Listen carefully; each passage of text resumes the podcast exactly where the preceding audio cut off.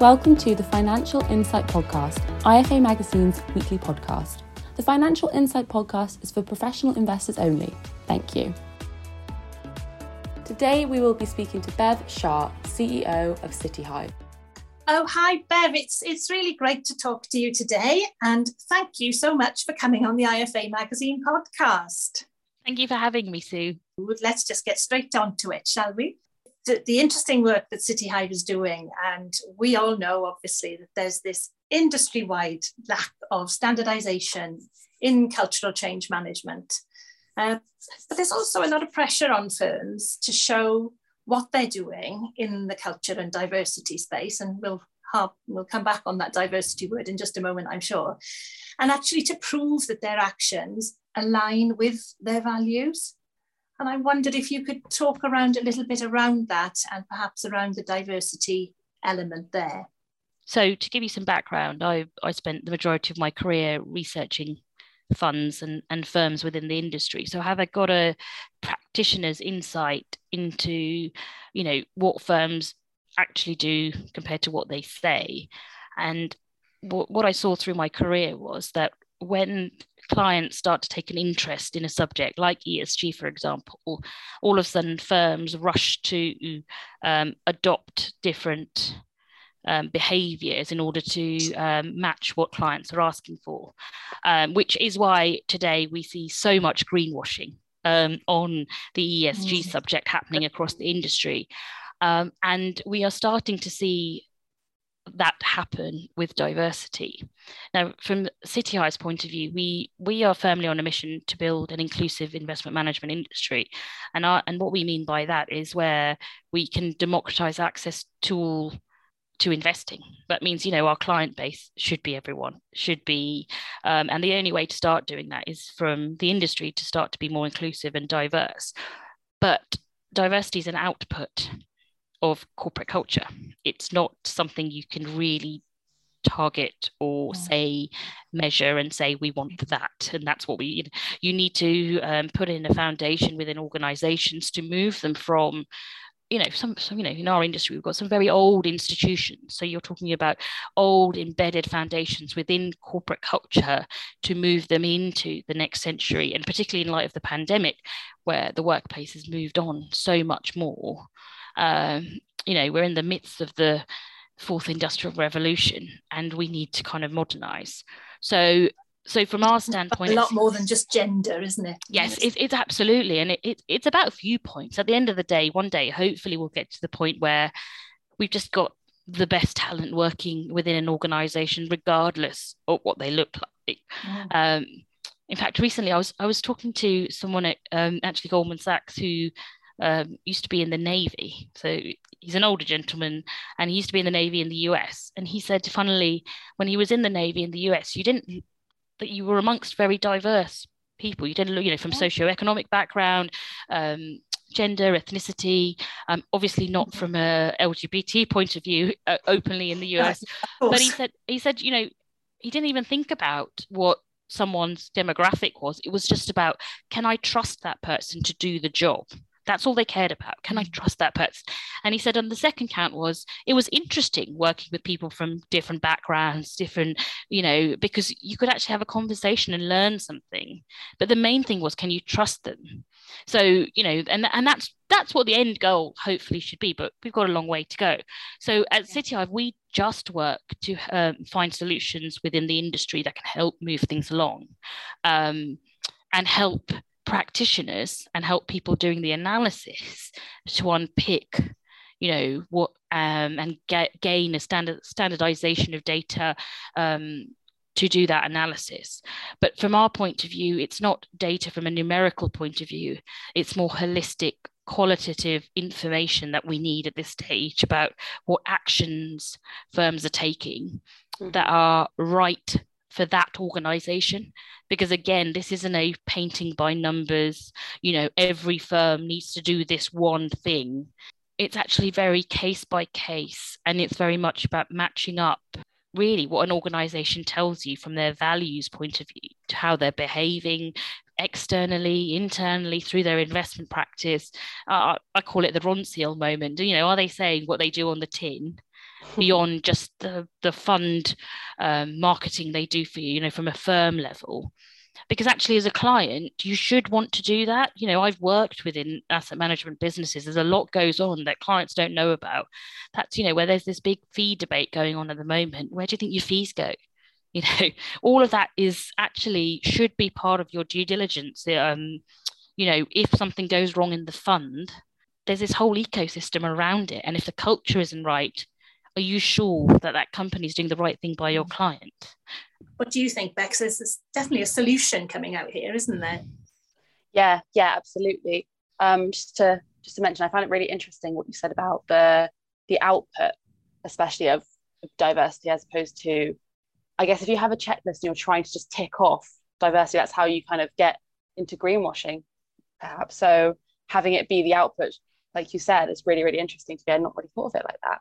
But yeah, going back to what Sue said, um, in terms of a solution, we're really interested to see that ACT is actually designed as a solution to some of these problems. So can you tell us a little bit about how it works and what the impact it will have on businesses which take part? ACT was created as a standardized framework to help both organizations as well as their clients to assess what they're doing. So, in terms of um, signatory firms to ACT, and we we Maybe say it's a, also say sorry, Bev. We oh, should say what ACT and define. So, yes, so so ACT, ACT, stands for um, Action Challenge Transparency, and it's a um, a standard that is a corporate culture standard for investment companies um, the framework itself will take an organization through a journey um, across its organization, comparing its values against its behaviors externally, internally, and through investment practice. It um, challenges the organization slightly. We want them to kind of, you know, there should be a constant feedback loop. It's not a case of, oh, we've set a policy up and we haven't then gone back to see whether it's worked. You know, it's a work in progress. And then the transparency element is where clients can then use this as part of their due diligence. So the way it works is that signatory firms, which can be any type of investment company that does any form of investment management, whether it's an asset manager, whether it's a wealth manager, even, even a small IFA, should be mm-hmm. able to go through the framework to help their own organization and the management in that organization see, you know, where they're doing well and where they might have gaps that they need to fulfill.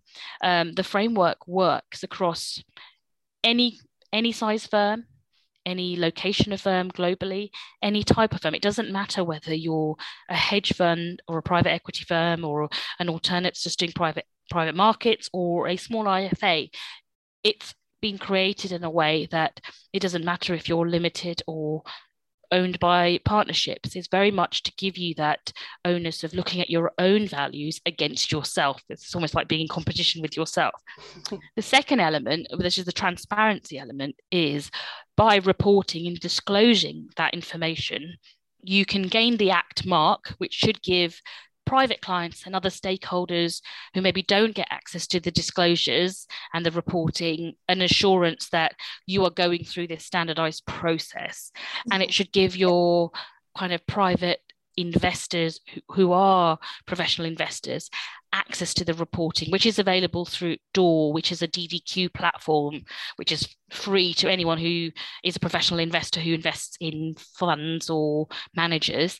Um, access to this and they can then put it into their own due diligence. We're not asking anyone to reinvent the wheel.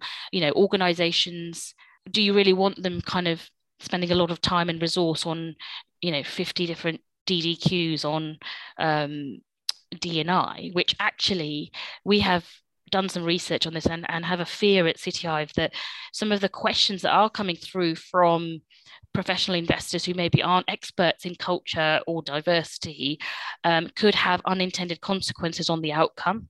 So just asking for, for example, gender data or ethnicity data without qualifying it and just asking for numbers um, actually puts the industry at risk of focusing on certain things uh, um, that don't then give you the kind of embedded structure change that we need mm. you know the, the, scaffolding we need to put in place for organizations you know maybe I, I, I don't know how many people know for example that when you are dealing with a global asset manager, for example, just asking them for ethnicity data may not be legally possible for them to collect. And if you're just asking in a DDQ for a number, they won't necessarily be legally allowed to, depending on where they're, you know, headquartered, or there are different laws in different regions, even state by state in the US, for example, or in Switzerland or wherever. So, and Not that forward, is it?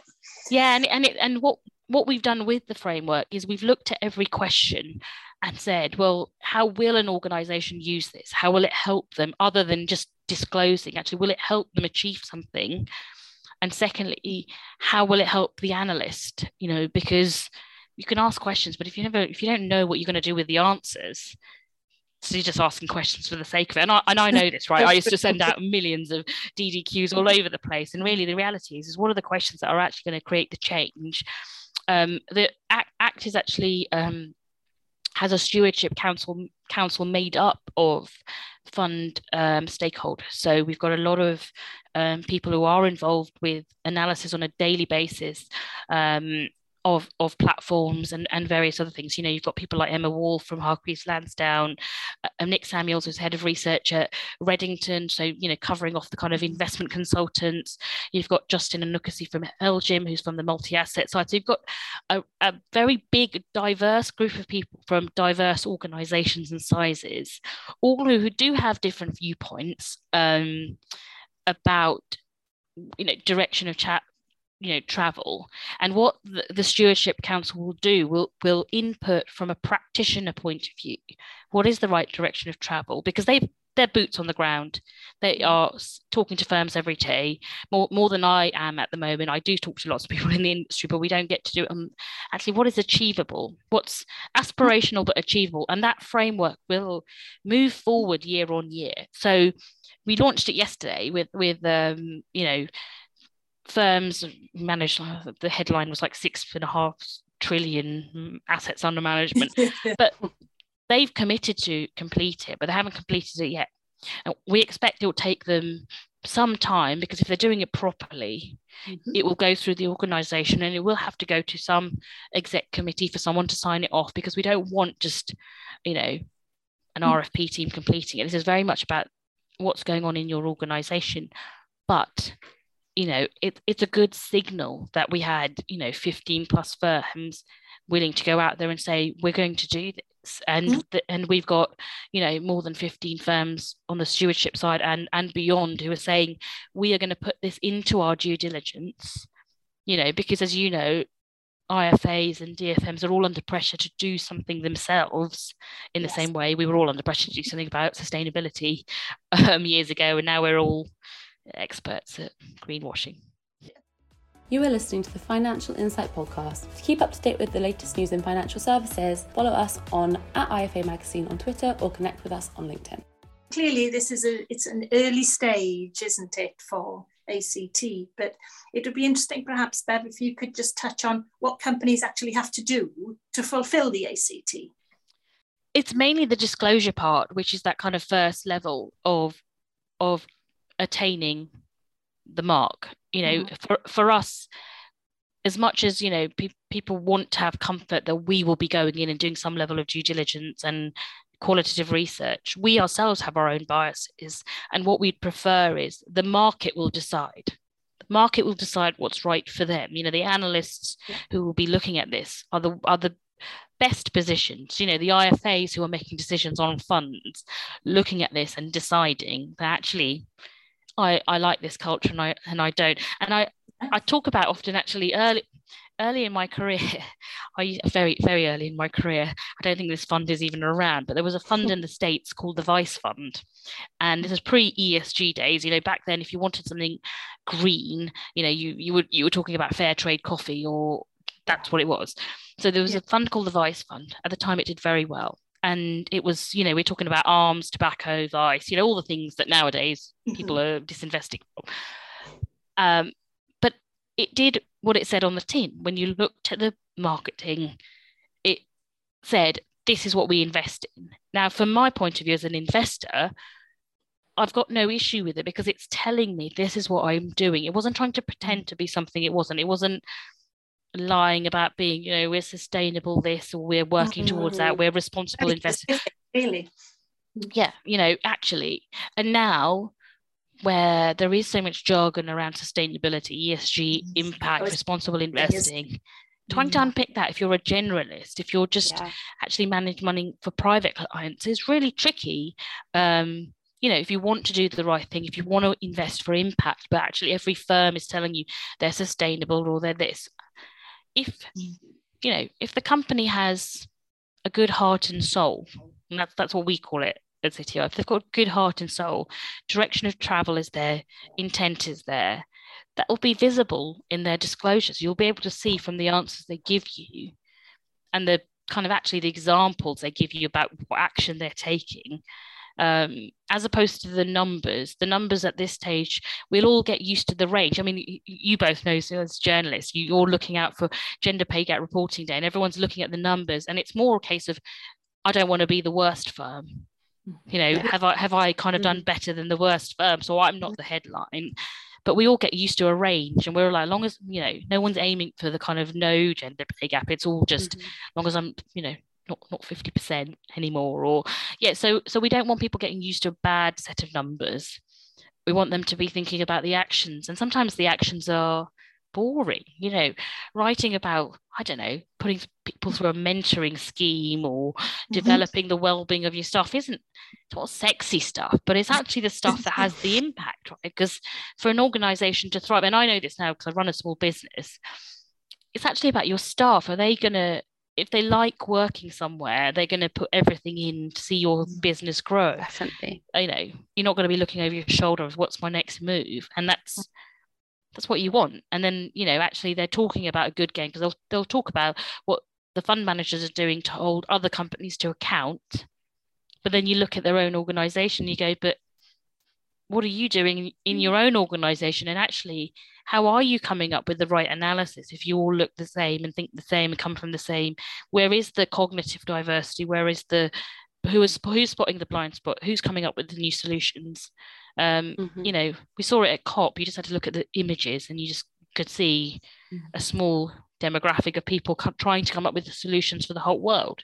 But if you yeah. miss out half the world, the, what does that tell you about the outcomes then doesn't it it's just does it's not and, and you know if you link if you link that up to kind of say pri- private client money um, you just have to look at the gender pe- pension gap and mm. you know mm. the the deficit of, of women who invest, for example. And then you kind of mm-hmm. can say, well, and we've done some research on this, it's not all, you know, actually, if you've never been spoken to, because the people who work in the industry and the agencies that come up with the ideas and the copy aren't of your demographic, then you're never going to be able to fill that gap.